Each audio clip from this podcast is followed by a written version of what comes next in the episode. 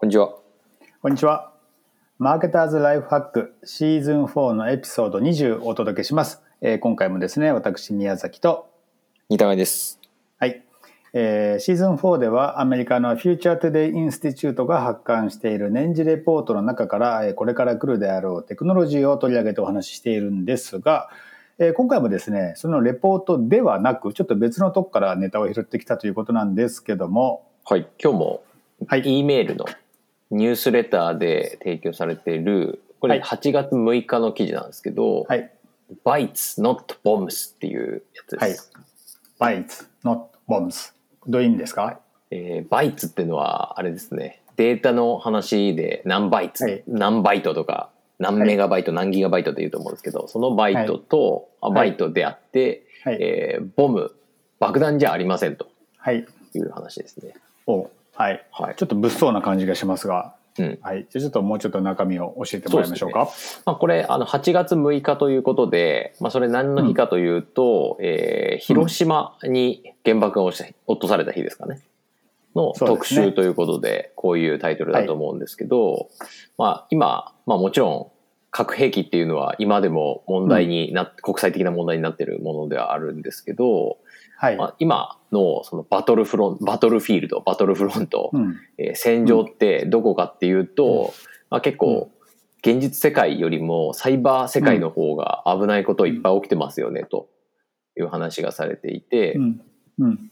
でまあその、えー一つというかですね、まあ、最近もよく、えーチャイナというか中国とアメリカのサイバーアタック覇権争いみたいな感じ？うん。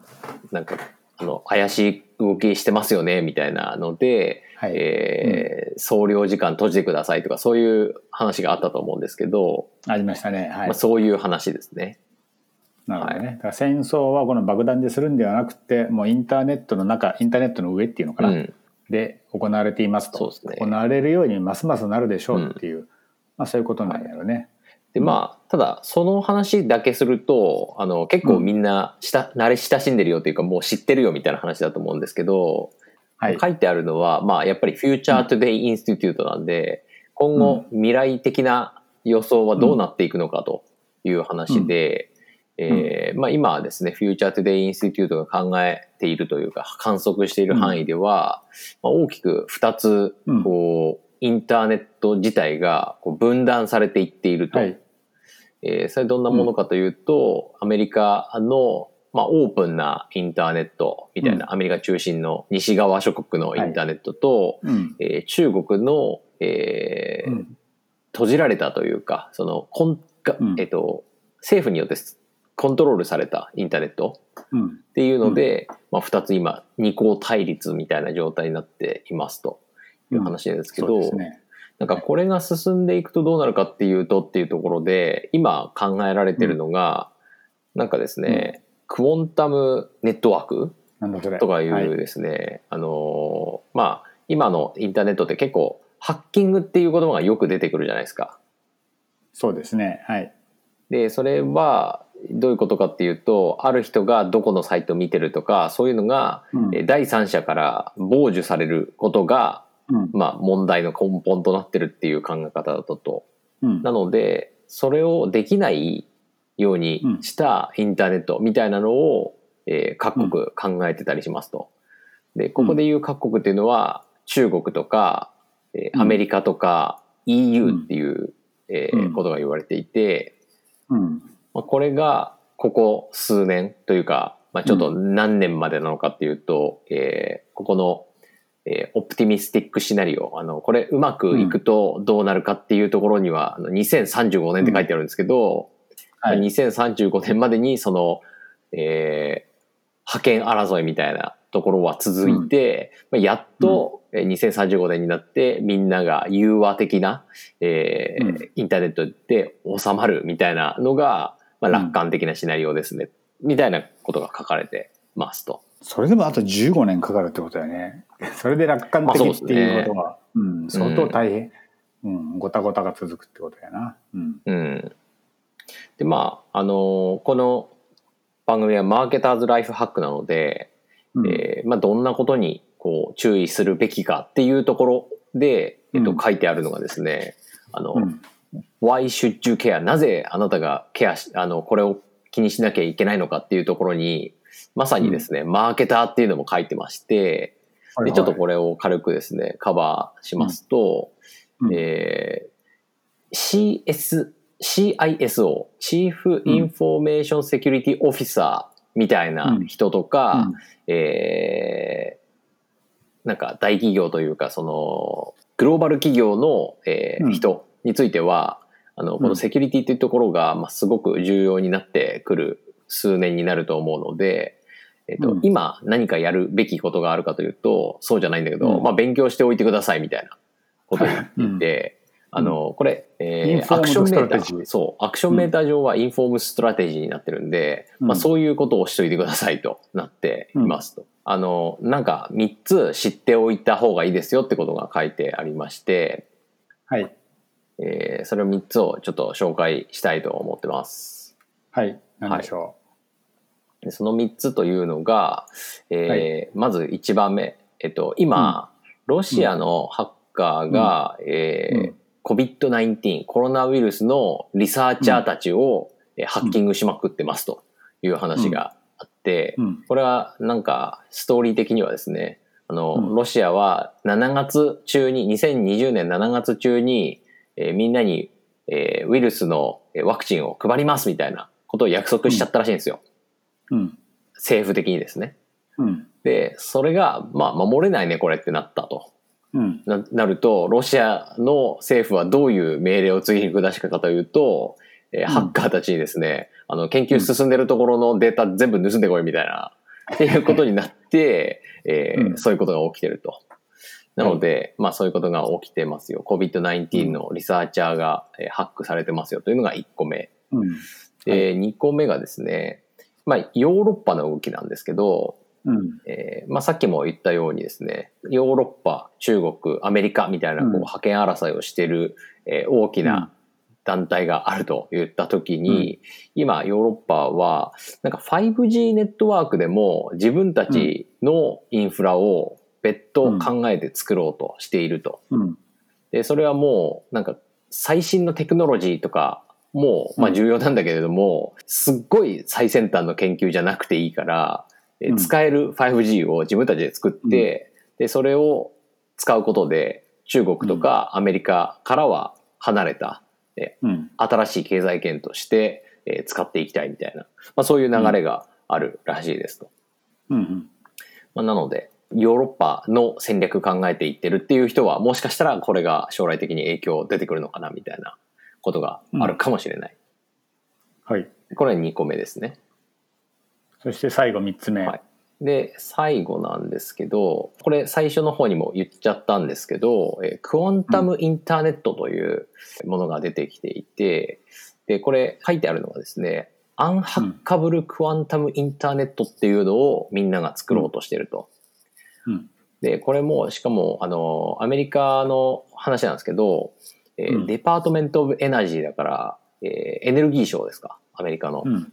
が、2020年2月にワークショップを行って、で、その時に、ハッキングされないためにはどうするべきかって言って、うん。量子インターネットみたいなことをですね、えーうん。まとめ始めたという話が書いてあって、はいはで、なんか最近よく日経新聞とかであの話題になってると思うんですけど、なんか東芝の量子暗号技術でうん。ハッキングされても、えーされたことが分かっちゃうみたいな、うん。っていうのが、あの、言われてると思うんですけど、まあそういう通信方式を使ったインターネットっていうことだと思いますと。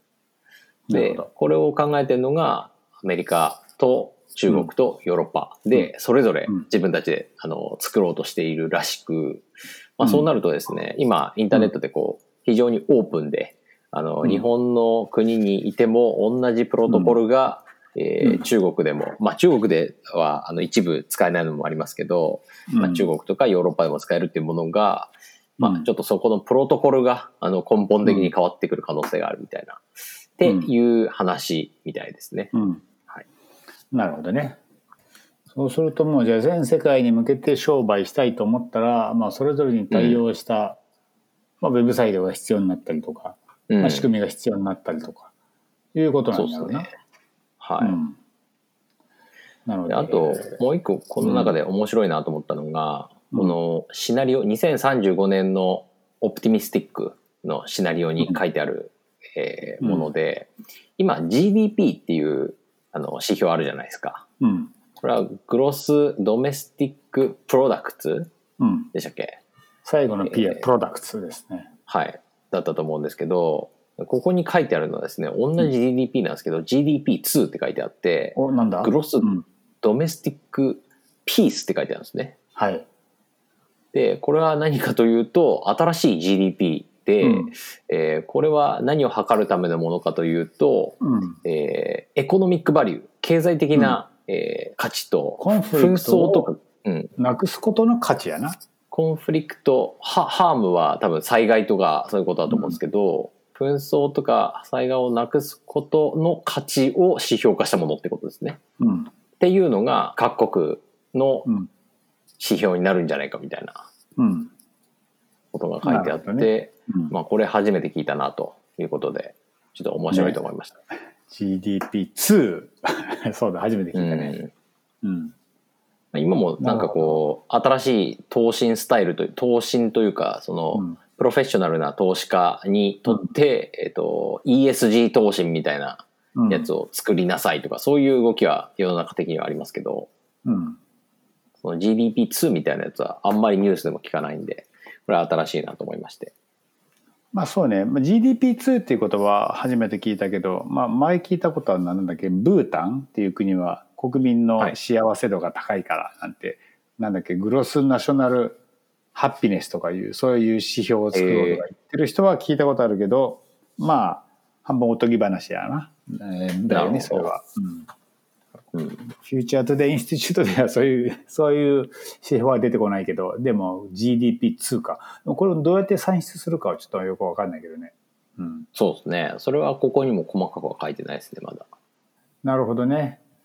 いや、これさ、なんか、結構、最近、マジでややばい問題になってきてるっていうか、TikTok がアメリカから締め出されるなんてね、もう決まったわけでしょ、それ以外にも多分中国製のいろんなものがアメリカでは使えなくなるんで、そうすると逆に中国でもアメリカ製のいろんなものが使えなくなりっていうふうに、本当になってきたなと思って、こういう話って数年前から聞いたことあったけど、いや、本当になってきたなっていうのは思って、これ結構びっくりだな。で、これ、でもそうね。これはどうなん止まんないのかな ?2035 年にでもさ、それがなくなるっていうのはオプティミスティックなシナリオだけど、なんでそうなるんだろう？結局、うん。効率が悪いってことにみんなが気がつくっていうことなのかな？せ世界が分断されているとね。うん。まあ、その、バーチャルワールドの融合みたいなところについては、ちょっと僕もその前に書いてあるこのサイエンスフィクションの話がちょっと理解できてなくてですね、はい説明できるレベルになってないんですけど、うん。なんかその GDP2 っていうのは一つうんキーポイントかなと思っていて、うん。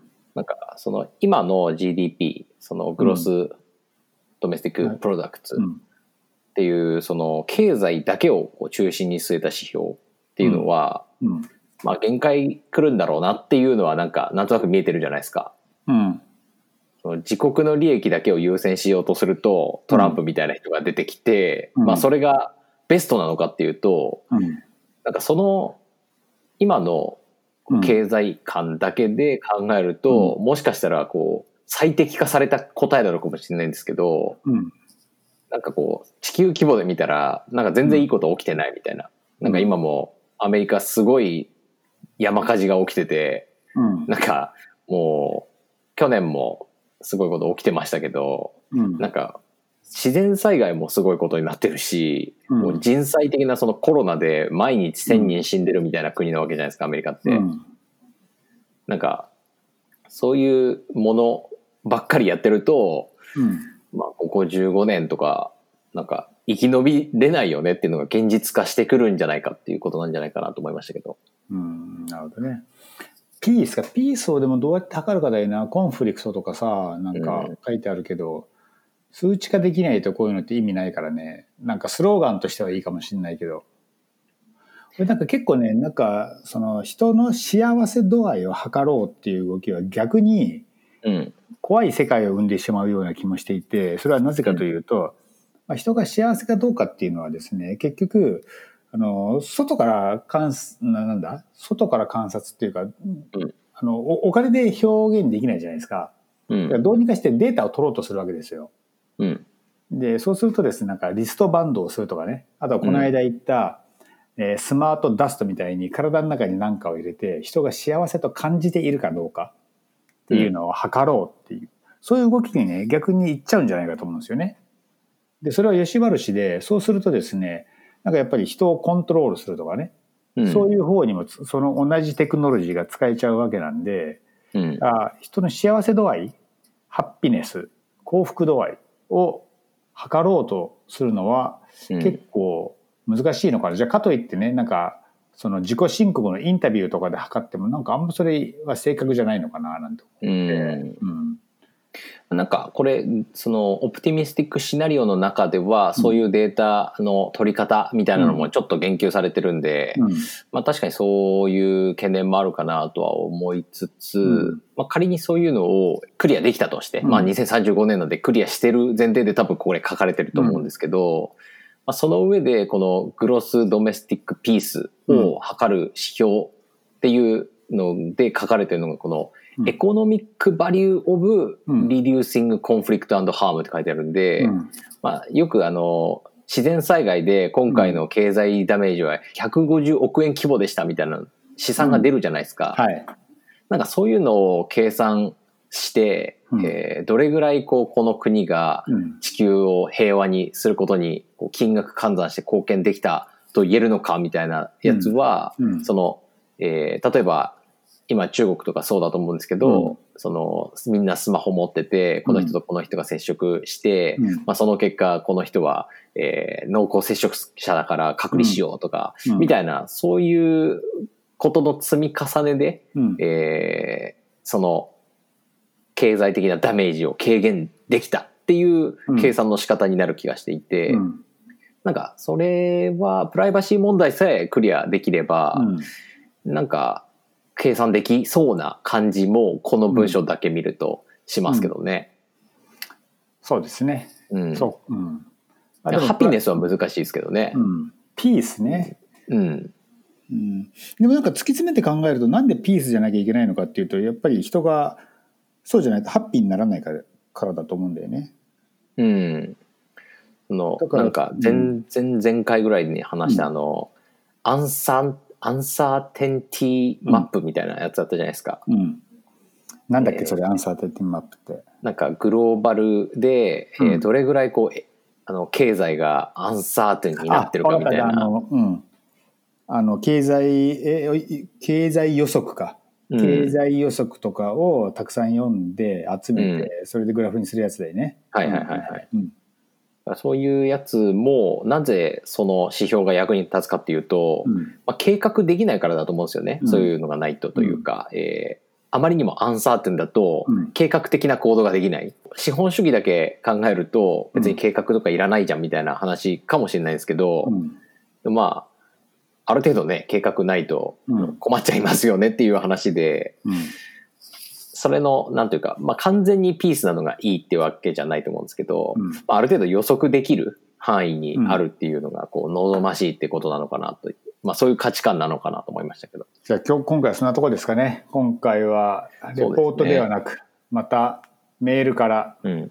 ニュースレターっていうのかな。からちょっとネタを持ってきましたけど俺なんかね過去2回ニュースレターを元に話したけどその方がなんか楽しいなって気がする。そうですね。最新にキャッチアップできてる感じが。そう最新の情報をキャッチアップできるのであとはなんかニュースレターの方がいっぱい書いてある気がするんだよね。